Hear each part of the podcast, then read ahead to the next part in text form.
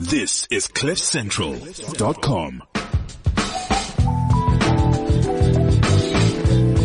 The Daily Maverick Show on CliffCentral.com. Hi, and welcome back. You're tuned into the Daily Maverick Show. Uh, t- uh, my name is Greg Nicholson, and I'll be your host today. Your regular host, Kingsley Kapuri, is once away, once again away. I'm joined today by an old friend, an old colleague, and always a comrade. Stop saying old. Many of you might know her, um, the Daily Maverick's former associate editor and the current associate editor at Tiso Blackstar, which many people know as Times Media, Ranjeni Munusamy. Ranjeni, how are you?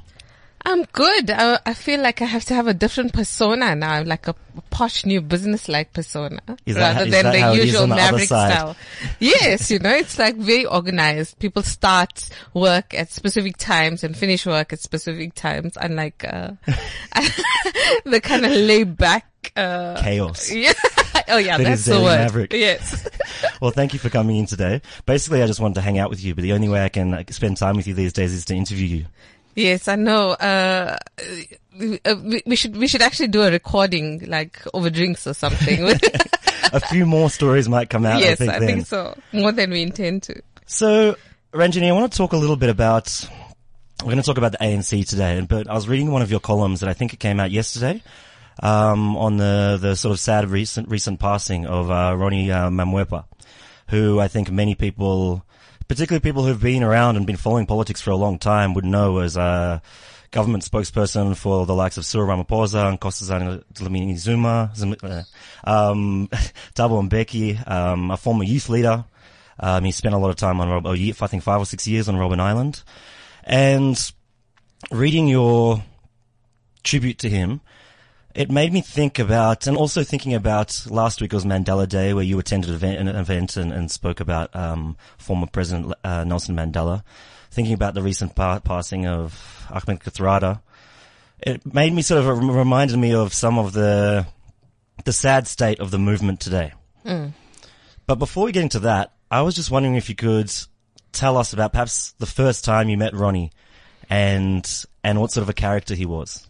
Well, the first time I met Ronnie was um, in the early '90s. That's why uh, I, uh, the this thing about my um, uh, my age is becoming a real issue. And uh, uh, Greg was telling me uh, before we came, we came on air that um, he was googling me, and the first thing that came up was my age. So obviously, I'm giving it away by telling this story. But um, I uh, I met him in the early '90s, and um, uh, you know the the NC was uh, bringing together at the time, um, you know, people who who in the in the co- kind of communication structures uh, of the ANC uh, after it was unbanned, and the, what was then the Department of Information and Publicity was holding communications workshops on on how the ANC would uh, you know be co- communicating and uh, you know the the the new kind of um, uh, the the environment where you know the the ANC was emerging uh, from being in the underground to now being a political power a political party in power,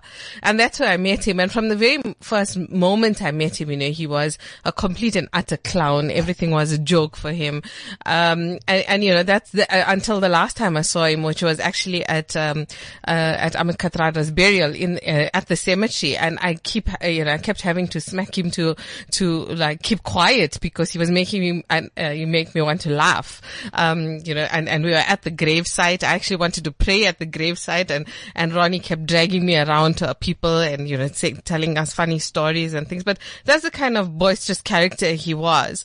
Um, but I think what was significant about him uh, is that he, uh, you know, this larger than life personality, he was able to lend to the image of the ANC, um, you know, as a, as a people friendly, uh, uh, uh, uh, an organization that it was based amongst the people.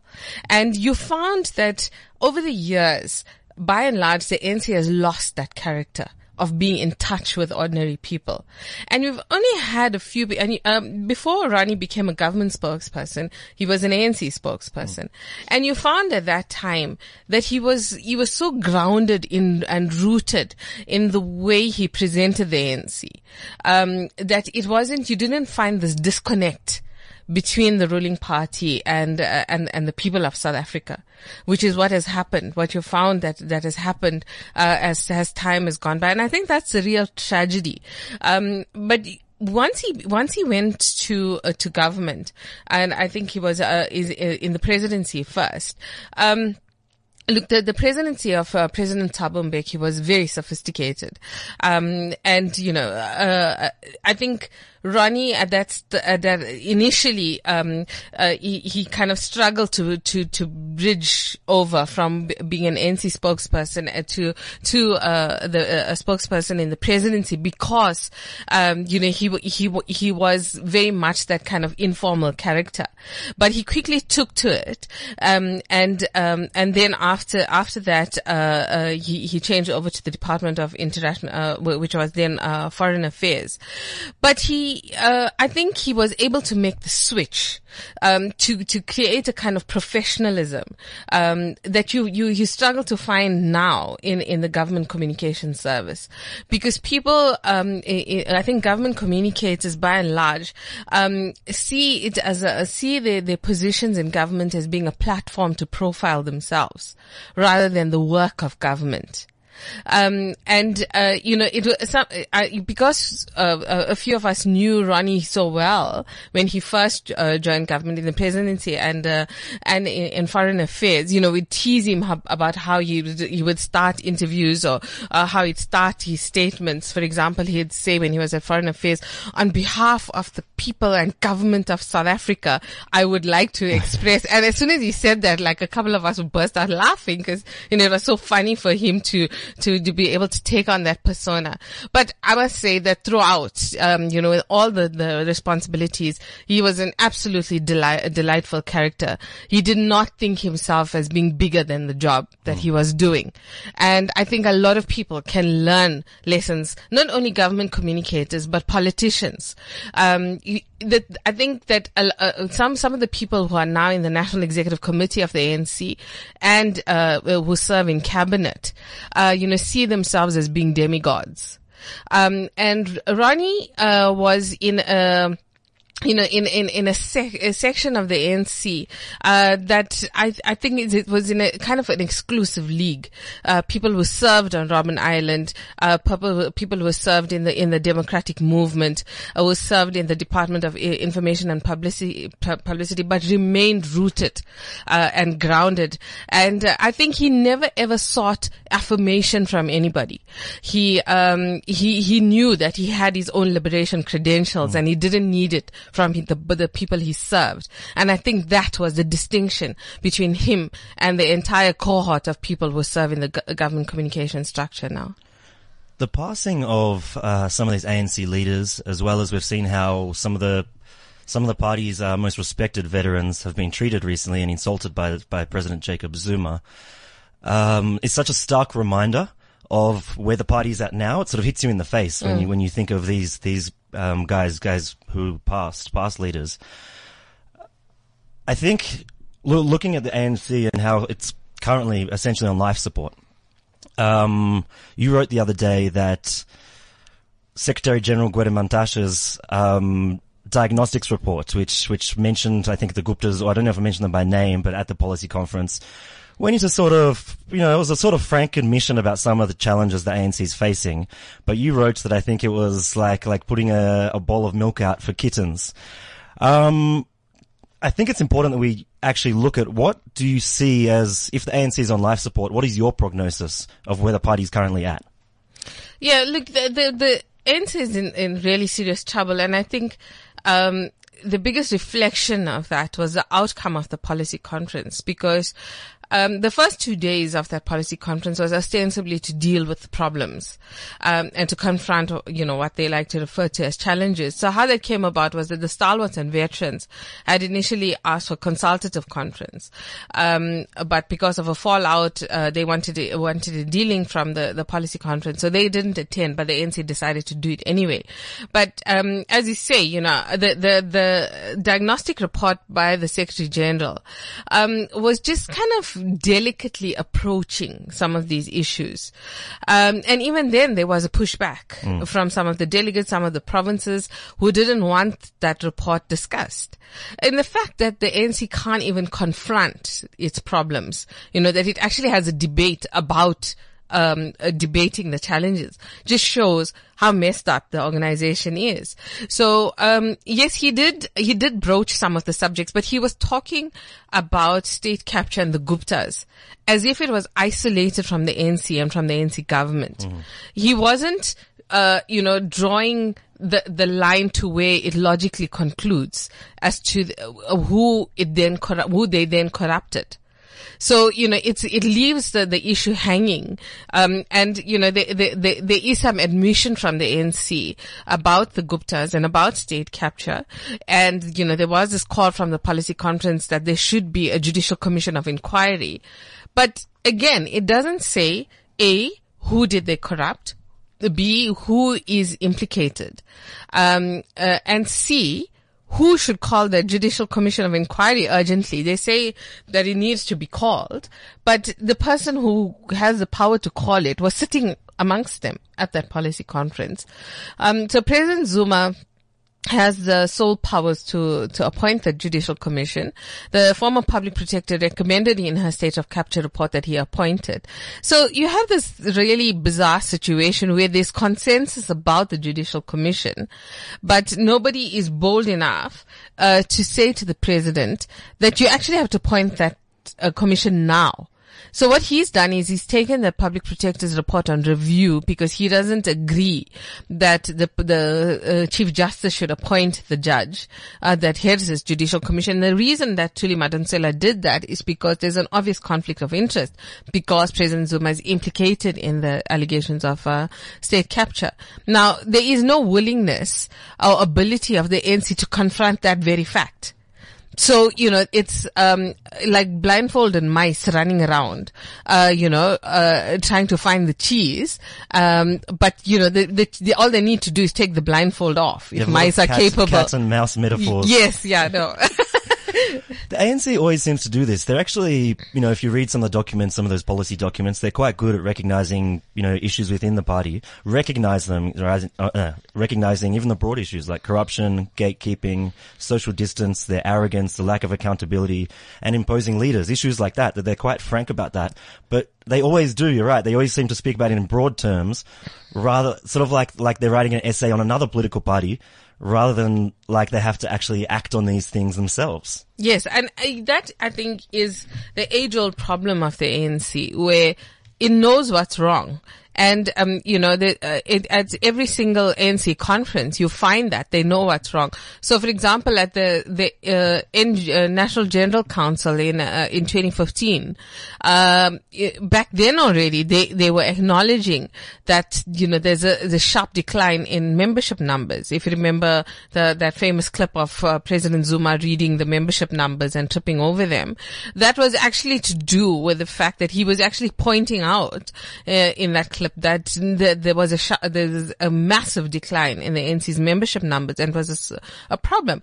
And if anything, that was flagging that they were going to have a problem at the local government elections, that um, p- their own membership members were turning away from the ANC, but they never heeded that call, so they got kicked in the butt in the in the local government elections. Um, so it was too little, too late um, after that elections to say yes, we know there are challenges, we know there are problems, we've listened to the people, we're going to deal with it. But between then and now, what has happened? If, if anything, the have gotten worse because now there's this mountain of allegations around state capture, and you find that the NC is still running away from those issues. Um, you have other than the uh, the the call to appoint this judicial commission. What else has the NC done to confront these problems? They haven't done anything.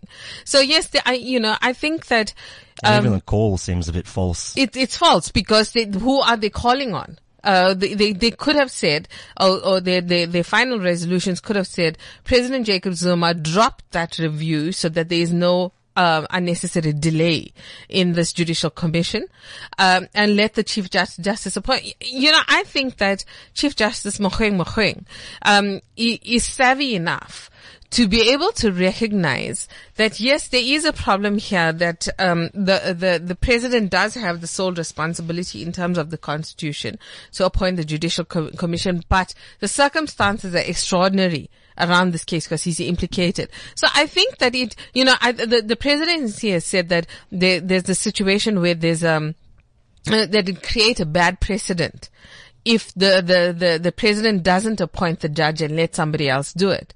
But I think if the chief justice is then given the liberty to appoint the judge, he himself can then make a ruling that will, will set a precedent uh, or, or that, that will clarify that this is not going to be the situation for every single president and every single judicial commission that, that, that, that is appointed from here on. That the circumstances are extraordinary in this case. Therefore, I as Chief Justice stepping in in this matter and this matter alone, I'm appointing so and so as a judge, but this is doesn't, is not a binding situation. And I think that will settle the situation. You don't need to wait until wherever the uh, High Court is going to review this matter, um, and then wait for this judicial commission to be appointed, uh, you know, whenever it is in, at the end of the year or next year, and, and we'll never ever get to the bottom of this, uh, this issue of state capture. If you're just tuning in, you're listening to the Daily Mavericks show. Uh, with me, Greg Nicholson, and today we've got Tiso Blackstar Associate Editor, Ranjeni Munusamy, Ranjeni, what you're saying reminds me of something you wrote last week in a column. Um, you were speaking about the untouchable presidents. So speaking about Thabo Mbeki's presidency, now Jacob Zuma's presidency, and how we're in the process of creating a new monster that where history is going to repeat itself. How does this process work within the ANC? So you know, the, the, thing is that I, I, was writing this in the context of the current uh, succession battle, uh, where you find factions of the ANC rallying around different candidates um, and projecting these people as the answer to the ANC's problems. Um, but what happens is that after these people become ANC president, um, both in the case of Thabo Mbeki and uh, Jacob Zuma, is that where the ANC falls down is that it has no mechanism and or no system to hold their account uh, their, their their presidents accountable. Um, so while they, they put out um, this message that the ANC uh, president is merely a caricature that implements NC policy, that in fact is not true because we've seen in the case of President Mbeki and President Zuma that they create their presidencies in their own image. So you found with with Thabo Mbeki that the presidency and the administration was a hard machinery. Um, and, you know, it was very kind of technically orientated. And where things went wrong is that there was a disconnect between uh, the the administration and the people they they they, they served, um, and that's what what created the perception that uh, President Mbeki was disconnected from the people. Then in the case of uh, of President Zuma, is that um, you know uh, as soon as he came, you know he had this image of being the people people's president, but then what he did was just lost control of the presidency, and um, you know it, uh, and then the, the presidency and the and, and the government um, machinery got molded as um, a, a system that can be corrupted, that was open to corruption and and open to manipulation from uh, particularly the people who had access to him and people who, who, who were his friends. So you, you found that more and more the bureaucratic system was compromised. So in the case of the, um, the Waterkloof, um, airbase uh, landing, that uh, the, the system that was in place there was compromised and manipulated to serve the agenda of his friends. And now, as you see, that I mean, uh, uh, on this very day, the hearings in Parliament going on uh, about how, um, like for example, uh, Prasa and Transnet and Eskom um, were manipulated and corrupted to serve the agenda of his friends. So what you're going to have now is in December is a new president who is elected, whoever this person is, uh, will then be given the space to, um, uh, uh, you know, to, to structure the ANC firstly around their own image. And if they're then elected as president of South Africa, the same thing will happen. But the question then arises is how does the ANC hold this person to account? Because you've seen with President Zuma in particular, is that he refuses to uh, to to account to the ANC or anybody else, to Parliament, um, or you know, to the public protector, to anybody. He just doesn't want to answer questions. So unless the ANC um, is able to screen the people that they have now who are contending for the presidency to say, what is it that you will bring to this presidency? And then after the fact, after they're elected, they hold them to account to those very things. Um, then, you know, they can mark them according to that and they can say then at that stage, Mr. President, sorry, you, you, you, you undertook, um, to, uh, appoint this judicial commission, for example. Where is it? Wh- wh- what is the holdup? Or with whatever issue, you know, whether it's the, national health insurance or anything else that they undertook to implement. Where is it? Um, and and that is why, if unless the ANC does that, uh, you could very well have this larger than life figure again that you you struggle to to then rein in. And how does the party change, or or this new new president, whoever it may be, change the party systems when, let's be honest, they're probably going to be elected on the basis of factionalism and slates. Yes, that's true. Um, you, you're gonna have, um, uh, one or another faction emerging victorious in December. Um, and those people will then bulldoze all the other factions. Um, and, the, and therefore, you know, the first and foremost, the, the thing to do is to settle into power, um, to, to make sure that they arrange the NC um, uh, and create a relationship with the state where they are in control. And once that starts happening, that, that process then overtakes any attempt uh, to set in place a process of accountability. There are some ANC members, um, if you look at MPs like um, Makhosi Khoza, um, Pravin Gordhan, you look at the alliance partners, SACP, Cosatu, who are speaking out on these issues. You, uh, I think it was last week, you sat down with Derek Hanekom, the former tourism minister who everyone knows was removed in the late night cabinet reshuffle in March. And from what I read from your article, he seemed, I got the impression that he felt it's either we save the party and, and stop its decline right now, or it's going to be too late. Yes, you know, the one thing that was particularly significant in what Derek Hanekom was saying was that his axing from the cabinet had nothing to do with his performance as a cabinet minister.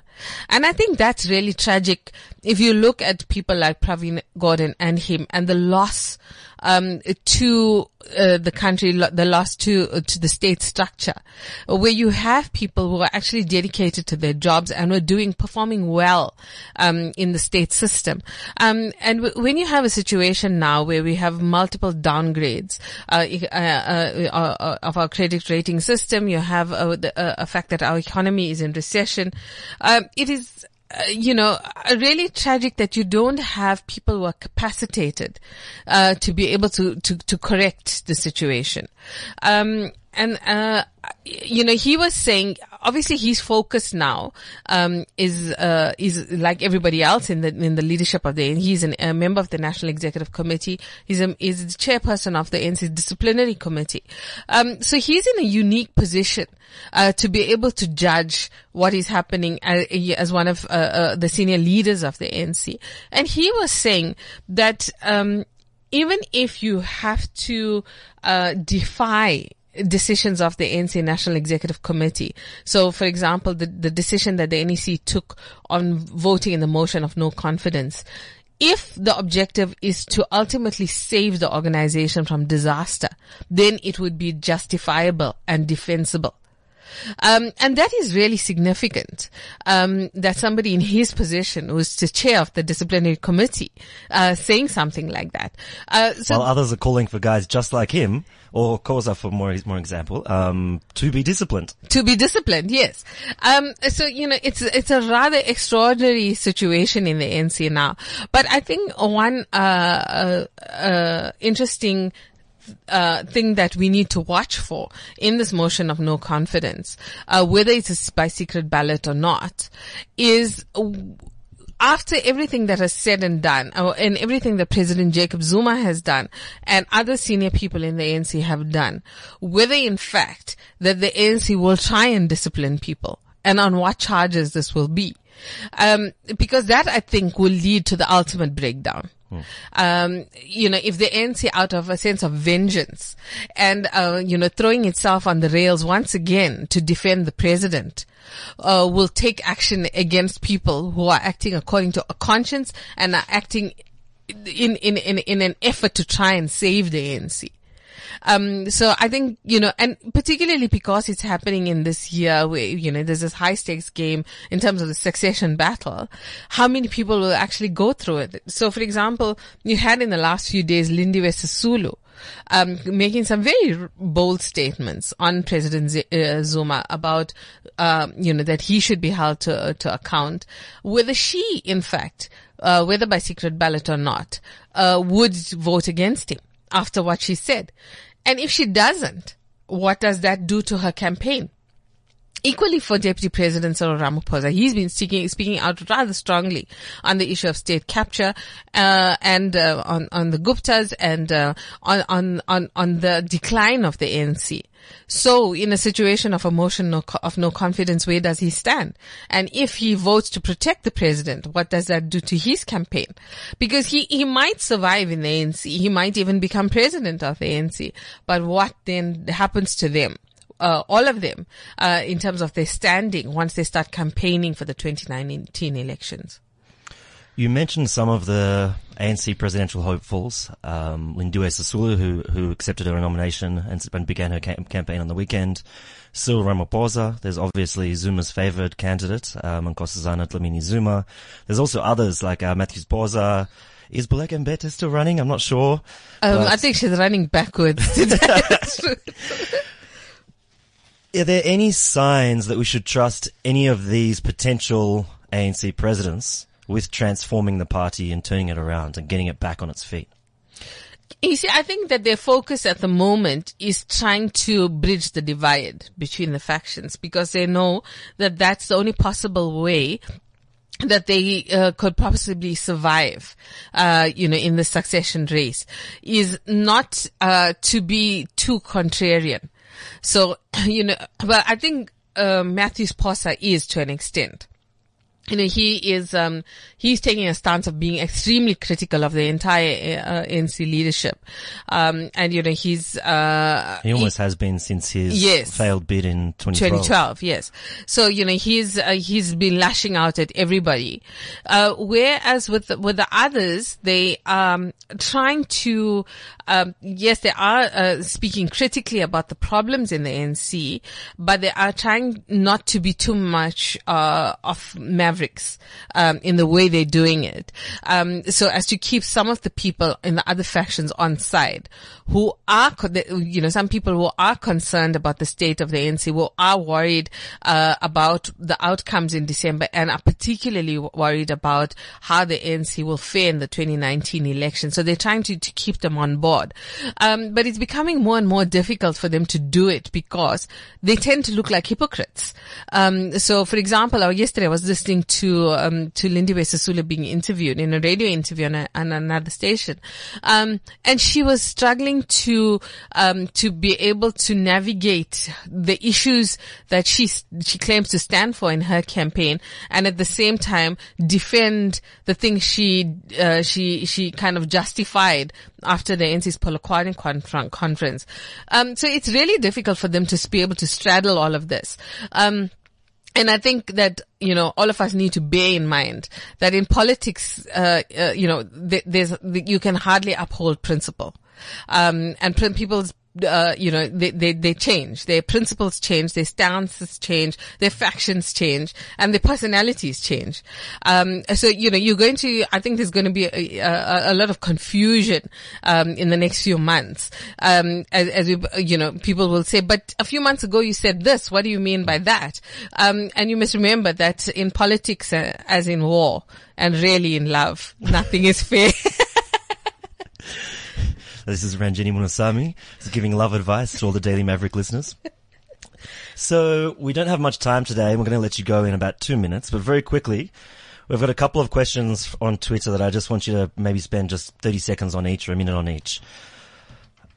Mpumalanga ANC, uh, with its, with its leader there, David Mabuza, Wh- which way is that going? Because we used to think that he was very much a part of the Premier League backing Zuma, which would suggest he would back in Nkosazana Dlamini Zuma. But lately it looks like he's wavering a lot and could be a kingmaker come, come December. Yeah, I think uh, DD Mabuza and his, uh, the Mpumalanga leadership of the ANC is very much the amoeba in this uh, in the succession race because you know they keep changing shape and form, um, and it's and it's uh, difficult to kind of keep track. So uh, Mpumalanga was previously in the um, in the Premier League, um, you, uh, you know, along with uh, Magashule and, and the Free State leadership and the Northwest leadership under uh, Supra Mahumapelo.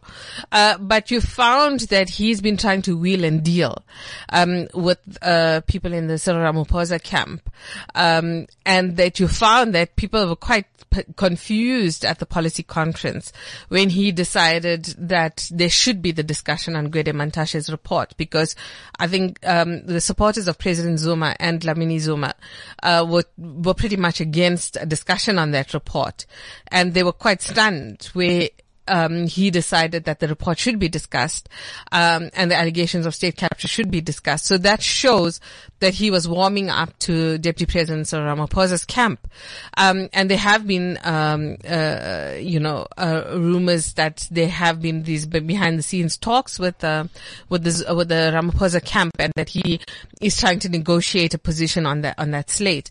Uh, so yesterday there was a meeting between the PWC of uh, the Provincial Working Committee of KwaZulu-Natal and Mpumalanga. And you found uh, the ra- rather amusing statement coming out from the two chairpersons, Chair Sihle Zikalala and DD Mabuza, yesterday saying, uh, we are calling on the Guptas to please give the ANC the space to lead. Um, you know, it's, it's so ridiculous. It's so bizarre that the ruling party has to ask a family for space to lead the country. um, uh, you know, and, and that just shows that, um, that KZN would ordinarily not have said anything like that on their own. It shows that they were um, they were very much muscled into that position by Mpumalanga because they are desperate to keep Mpumalanga in their camp. But I think that they are sensing that Mpumalanga is now uh, straying onto the other side, and um, and they are battling to to retain their support. Um, and I think that um, DD Mabuza is playing uh, a very interesting game uh, but the problem with all these kinds of games is that he could end up with nothing. Um, because, you know, the, the more he dabbles with, with these factions, um, the more he opens up his constituency to be being lobbied on their own without him. Um, so you could find that KZN starts going to the branches or to the regions and making deals there and the, the, the Ramaphosa camp could start doing the very same thing.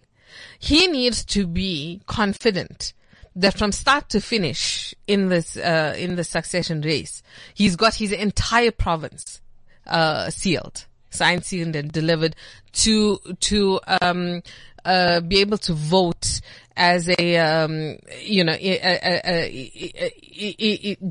as one single province. So every single person, every single delegate from Mpumalanga is going to, to vote in this, in the same way. And I don't know if that's going to happen. Um, you know, branches are there, or branch delegates come to the NC conference to represent the mandate of their branch, not of their provincial leader. So if branches are swayed by one side or the other side or the third side, um, who's to say that they're going to follow the, the what their leader tells them to do? So it's an, a very interesting game, this. Um, but DD Mabuza seems to think that he, he's got his, um, his province locked. Um, I don't know. Um, as you see with the Free State, for a long while, the, the Free State Premier, uh, Premier and, um, provincial chairperson Ace Magashule claimed the very same thing with his province. But you see now that um, his deputy is making a bid from for for uh, to to con- compete with him for the position of provincial chair, um, and he seems to be uh, backing um, the view that. That Ace Magashule will not make a good Secretary General. And that's the position that uh, wants. And he needs his province to stand behind him, and they're not. Um, there's now a split. Um, so that's going to be very interesting, both for uh, the Northwest and the Free State, is whether, uh, and, and, obviously with Mpumalanga, whether what these pro- three provincial chairpersons have promised the Zuma camp, they can actually deliver. Now, let's hope for because I know you have to get back to work. So this time, maybe you can give me much briefer answers, unless you want to go on. What's the story with J- this amnesty idea for JZ? Is it possible or not? It's not possible. It's not legally possible. There's nothing within the South African legal system that allows for political amnesty without the person um, uh, acknowledging that they had committed crimes. Um, and without um, the the kind of criminal charges being laid out, so you can't have somebody say, being offered this amnesty uh, just, you know, we're saying for whatever crimes you have committed, um, you know, we, we, you, you won't be prosecuted. So anybody who is trying to present this, um, this proposal as um, uh, as being feasible is actually misleading uh, the journalists and misleading the South African public that it's possible because it's not legally possible. Um, they can possibly strike a deal with Shaun Abrahams, the current national director of public prosecutions, to say he won't proffer charges against President Zuma or whoever else, but who's to say that the next president of South Africa, whether it's an ANC president or an opposition president, is going to keep Shaun Abrahams? So that deal that, that Shaun uh, Abrahams undertake won't be relevant to any other national director that comes about. So the president could be charged in future. So it, it makes absolutely no sense to have this amnesty. And have, with, with, with all these challenges in the ANC, have any of the opposition parties been able to capitalize on this? And do you think that they're benefiting off it when they're looking towards the 2019 national and provincial elections? I think that they, there's very much a watch and wait situation from the opposition leaders. I think that they, they dip in and out, um, you know, on the issues, but I think that there's very much an appreciation amongst the opposition leaders now that the NC is at war with itself and they need to maximize on it. But they are doing so within the context of this motion of no confidence. And I think that's where the game is being played now, um, you know, to be able, and I think that very, they've gone very much underground to be able to speak to NCM, uh, MPs on the down low um, to be able to convince them uh, to come on board um, and to, to act according to conscience. But I think the one person who's been really outspoken is there been the EFF leader uh, Julius Malema, and I think that's because of also because of the fourth anniversary of the EFF. So he's been speaking, you know, doing several interviews. He's been speaking publicly on the issue, and he's been profiling himself as a possible future president um, of the country. But um, I think that um, when you see with Mmusi Maimane, he's very much been uh, concentrating on on DA campaigns, and um, I think that you, uh, you know uh, from next week on, as the momentum builds before the motion of no confidence, I think you're going to find that uh, you know they're going to be speaking out much more vociferously about the state of the ANC and the chaos that exists in the ANC right now. Ranjeni, thank you so much for coming in once again. My pleasure. You've been listening to the Daily Maverick Show on Cliff Central. Download the podcast, share it far and wide, and tune in next week.